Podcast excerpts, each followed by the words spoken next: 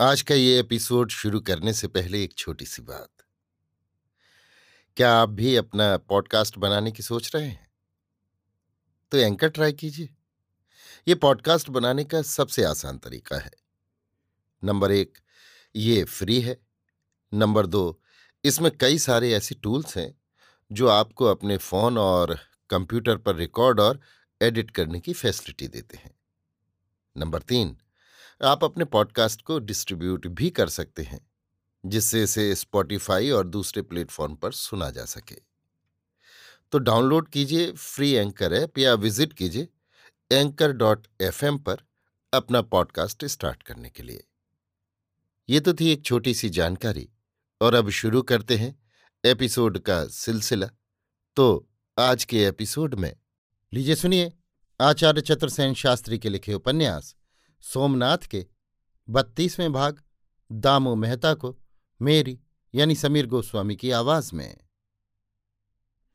सब लोगों के वहाँ से चले आने के बाद वो प्रच्छन्न पुरुष भी अपने स्थान से उठा।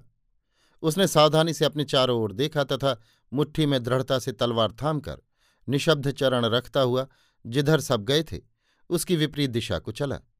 भग्न मंदिर से कुछ दूर हटकर एक विशाल शालमली वृक्ष था। उसकी सघन छाया काफ़ी दूर तक फैली थी, परंतु उसके चारों ओर थोड़ी दूर तक खुला मैदान था। उसी वृक्ष की छाया में पहुंचकर उसने चारों ओर देखा, फिर ताली बजाई। एक पुरुष तुरंत वृक्ष की खोखल से निकलकर उसके निकट आ उपस्थित हुआ।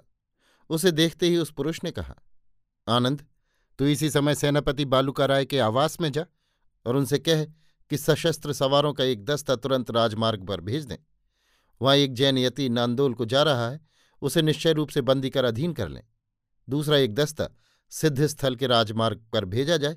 वहाँ एक सामंत घुड़सवार सिद्ध स्थल जा रहा है, उसे भी बंदी करके अधिकार में कर लें, तथा नगर के सब द्वारों पर प्रहरियों की संख्या बढ़ा दें, और बिना संकेत कोई जन नगर से भीतर या भीतर से बाहर न आने जाने पाए। संकेत शब्द होगा, जय समुद्र। आनंद प्रणाम करके जाने लगा, परंतु पूर्व पुरुष ने कहा, ठहर सेनापति को दो सौ सैनिकों सहित धवल गृह के दक्षिण, बिल्कुल नगर द्वार के निकट, स्वयं मेरी प्रतीक्षा करनी चाहिए। आनंद फिर प्रणाम करके जाने लगा, परंतु उस पुरुष ने रोककर कहा, मेरा घोड़ा? वहीं है? ठीक है, तू जा। आनंद चला गया। वो पुरुष वहाँ से सरस्वती नदी के किनारे किनारे चलने लगा। एक टूटे मंदिर के निकट पहुंचकर उसने फिर ताली बजाई। एक पुरुष घोड़ा लेकर आ उपस्थित हुआ। पूर्व पुरुष ने कहा, देवसेन, क्या तू खवास बालचंद्र को पहचानता है? अच्छी तरह, महाराज। और महाराज की तंबूल वाहनी चंपकबाला को भी? उसे भी, महाराज।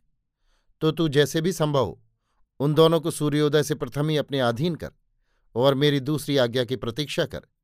वे किसी कारणवश इस रंग महल से बाहर हैं और सामने कुछ पुरुष जा रहे हैं। उनमें वे दोनों भी हैं। जैसे संभव हो तो उन्हें मार्ग ही में धर। नगर द्वार पर वे पहुँचने न पाए और इस मामले में शोर भी न मचने पाए। जो आज्ञा कहकर वो तत्क्षण अंतर्धान हो गया।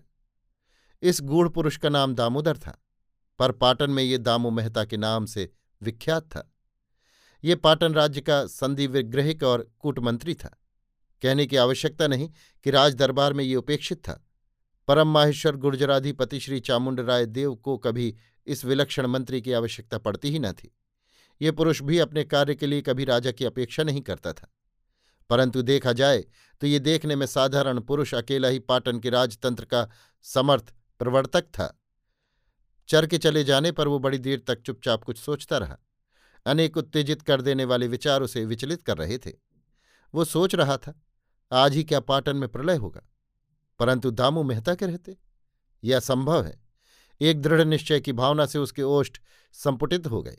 उसने तलवार म्यान में की और घोड़े पर सवार हो, तेज़ी से एक ओर को चल दिया। अभी आप सुन रहे थे आचार्य चतुर्सेन शास्त्री के लिखे उपन्यास, सोमनाथ के बत्तीसवें भाग, दामो मेहता को, मेरी, यानी समीर गोस्वामी की आवाज़ में।